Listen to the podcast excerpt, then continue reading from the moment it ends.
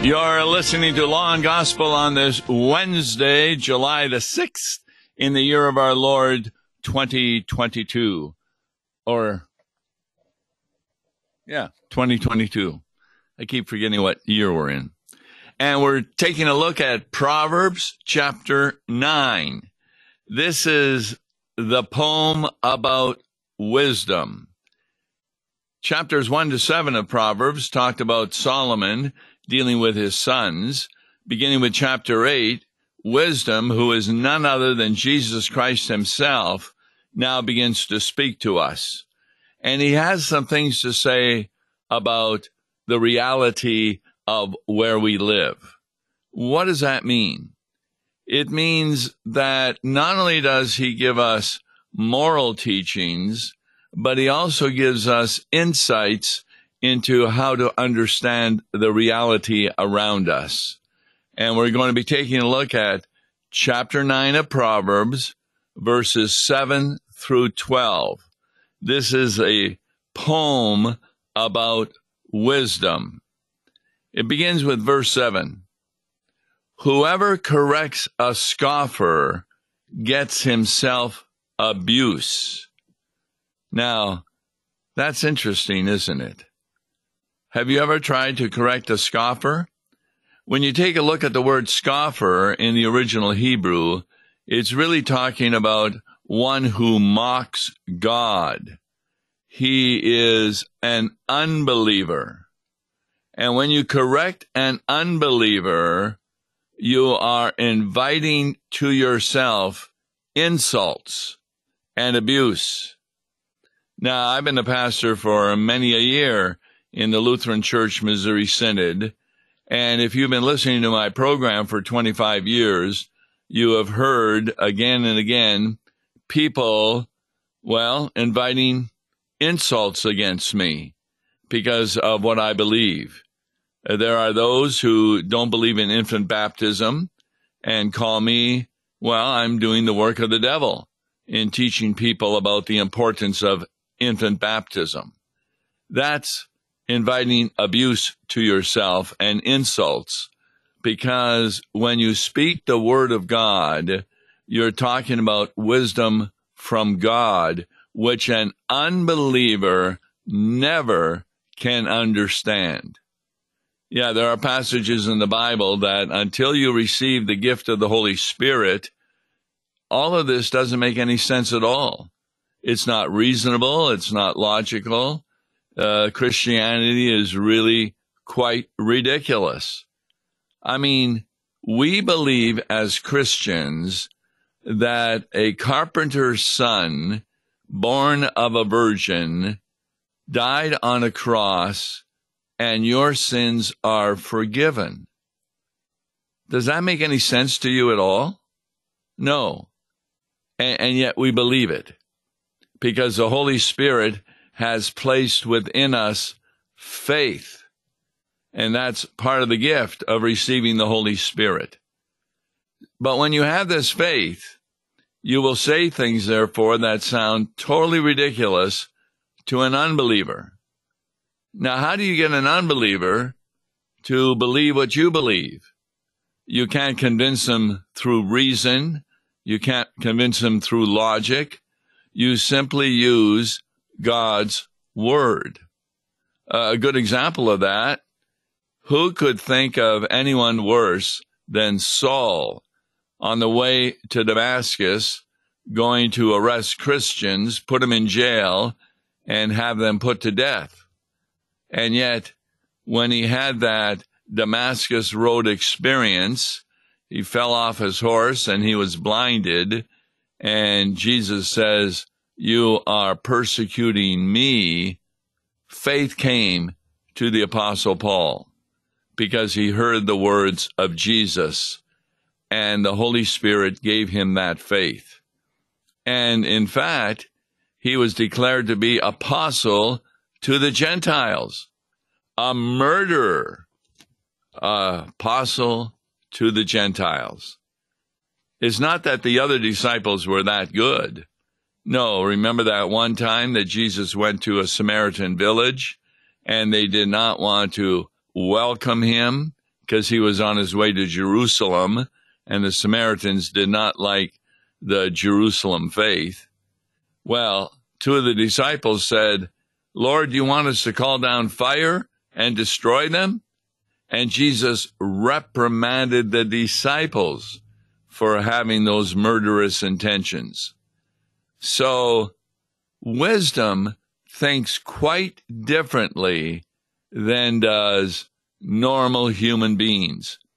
We find that distinction in Romans chapter 7, where Paul talks about his old Adam was sinful, and the new man that came about when he received the gift of the Holy Spirit helped him to realize what proper abuse is that he was receiving, not from Christians, but from unbelievers. So, every time you correct a scoffer, and the word correct there really means to discipline a scoffer, you will get abuse. Any parent realizes that that has occurred in the raising of children. I remember when I wasn't able to do the things I wanted to do, and I disobeyed my parents. Sometimes I would get punished for it, and boy, I didn't like that at all. Now, I never spoke out against my dad or my mom, never swore at them or anything like that, but I sure didn't like them at that point. And therefore, I was giving them insults and abuse. In fact, the last part of verse 7 also substantiates that. He who reproves a wicked man incurs injury. Now, we're seeing that that is really happening in the world today. Not quite so much physical injury in the United States, but overseas, Christians are being put to death because of their confession of Jesus Christ against Allah and against other religions. Some people so hate Christians that they invite injury against a Christian. He who reproves a wicked man. Reproves means to warn a wicked man of their sin. In fact, a good example of that was John the Baptizer. He was welcomed by a lot of people as he preached a repentance of sins, because they recognized that they were sinners, and John the Baptizer was preparing people for the coming of Jesus Christ, who was coming to take away their sin by dying on the cross. So, why do you need a Savior? Because you realize you cannot get rid of your own sin. You can't pay for it. Good works never trump sins. And yet, what happened to John the Baptizer? Well, Herod had an immoral marriage, and John the Baptizer spoke out against what the head of that area was married with, and he was put in jail. And of course, Herod's wife tricked Herod by having her daughter ask for the head of John the Baptizer. So there's an example where John the Baptizer incurred injury, invited abuse, had his head removed because he was reproving King Herod. That happens even yet today. And it's happening more and more even in the United States, where churches are being put to the test. Windows are being broken. People are coming into worship services and disrupting them, because part of the problem we have in the world today is where people do not want our point of view being shared. And what do we mean, that point of view not being shared? It means that they are not permitting us to speak. Go to college campuses, and confessional conservative people are not permitted to speak on the campuses because of what we have to say. Well, that is terrible to an unbeliever, and therefore we get abuse. Verse 8 continues with a double theme. Do not reprove a scoffer, or he will hate you. Now, the word reprove there means to warn. So, we warn unbelievers of the lifestyles that they are living that are contrary to God's holy word. Guess what? He will hate you because of our selfish egos. We do not like to hear where we are in error. And how many times when we are in error do we blame someone else? We're just like Adam and Eve. Who did Adam blame? Well, that woman you gave to me, she encouraged me to eat, and I ate of the forbidden fruit. And who did Eve blame? That serpent that you allowed to be in the garden. He beguiled me, and I fell into sin. That's part of the problem of an unbeliever. It is really difficult to take credit for our sins. And yet that's what repentance is. Repentance is saying to God, I'm responsible for my sin.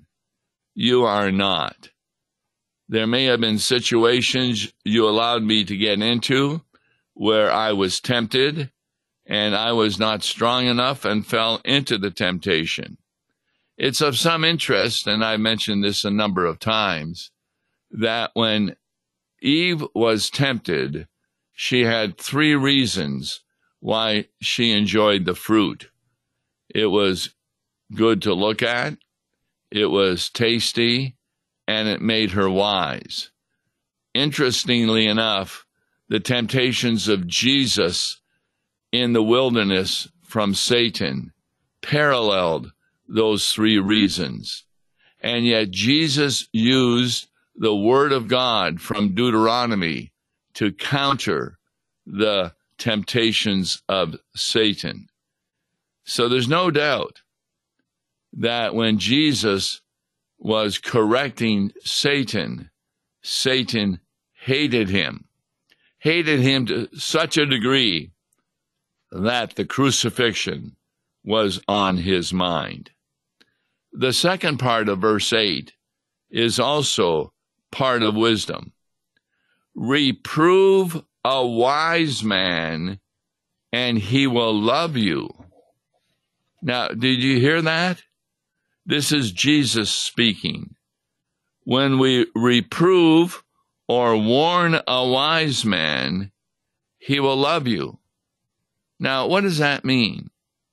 Well, parents do that with children, and as children grow older, they begin to appreciate the wisdom of their parents, especially if the advice given to them is a correction of what they find to be evil. And also, they do not receive the negative consequences that they should be receiving when they do evil. That's why a wise man who is a believer will love you. How many times have you been in a situation and you're not sure what kind of decision you should make about anything, and you talk to a friend who is able to give you wise advice, and you really appreciate it because you follow their advice and you find that they get positive consequences from following their advice? See, that's the difference between being a scoffer, an unbeliever, and being a believer. Because, yes, you will incur injury when you reprove an unbeliever, but when you reprove a wise man, he will love you because he recognizes you're giving him the wisdom of God himself. So verse 9, why will he love you? Give instruction to a wise man, and he will be still wiser. Now, the word instruction there can also be understood as advice to a Christian, and he will become still wiser. How many times have you wanted to do something and you hear the advice not to do it because of the negative consequences, but you go ahead and do it anyway?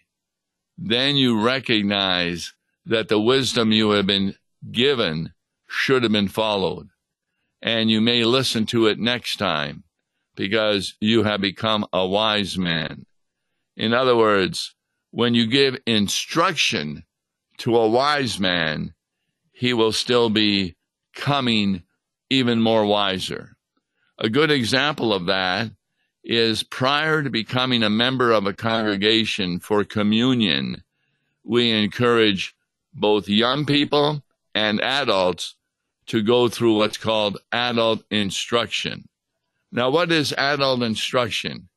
It's kind of going through the Catechism of Martin Luther, the commandments, the creed, and so forth. And you will be wiser.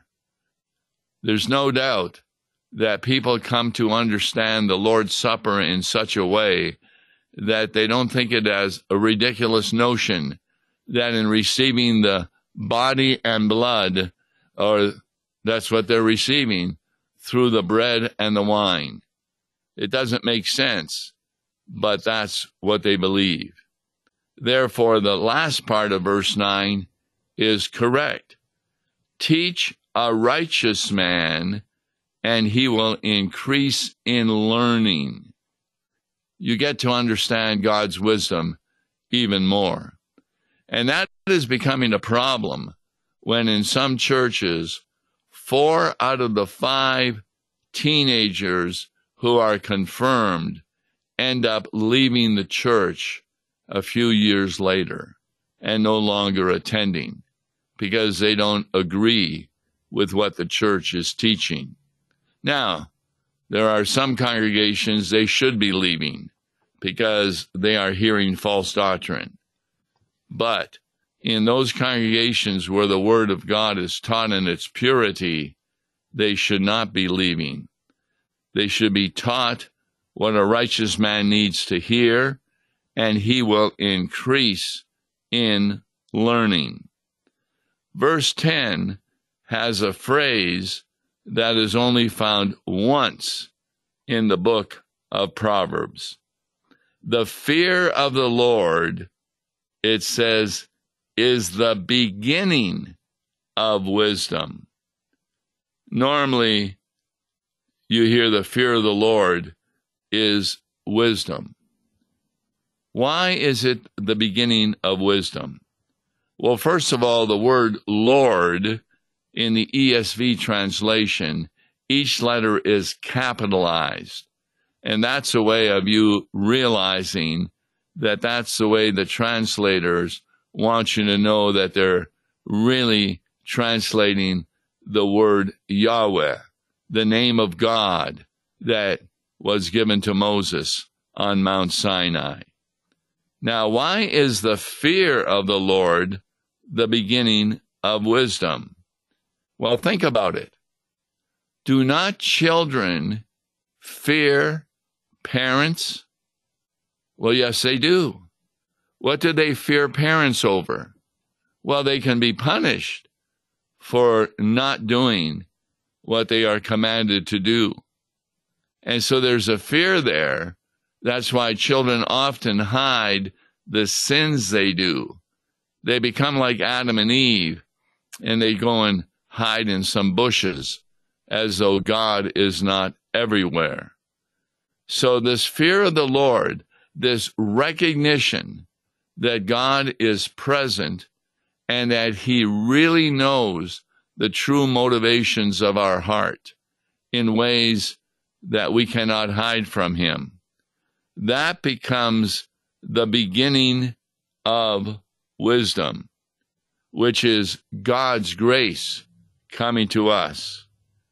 And the more that we hear of wisdom, and that is Jesus Christ, the knowledge of the Holy One brings insight.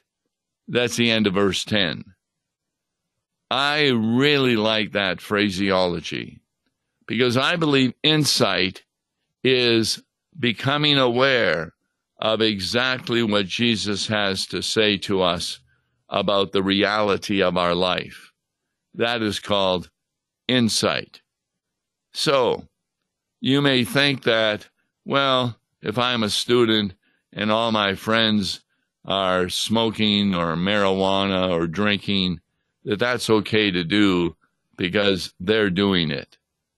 But the knowledge of parents, the instruction of parents, the fear of parents can be the beginning of wisdom, and the knowledge of what they have to say brings insight into our life, and we therefore will refrain from doing drugs or other kinds of behavior which we have learned will bring negative consequences.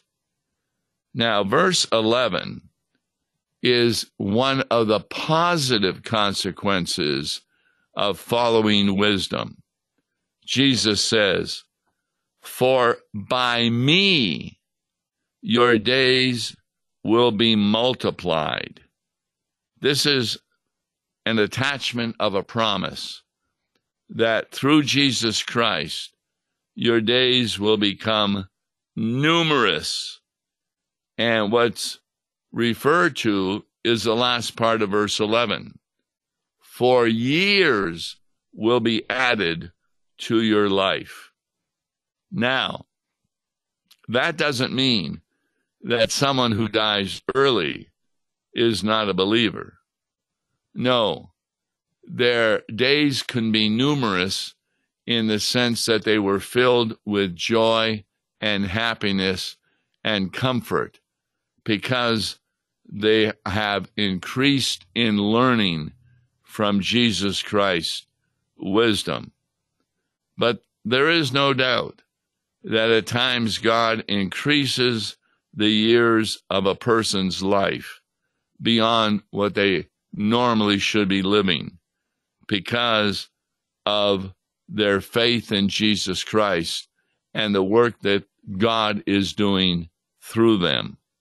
So that's kind of a promise that by Jesus, your days will become numerous and years will be added to your life.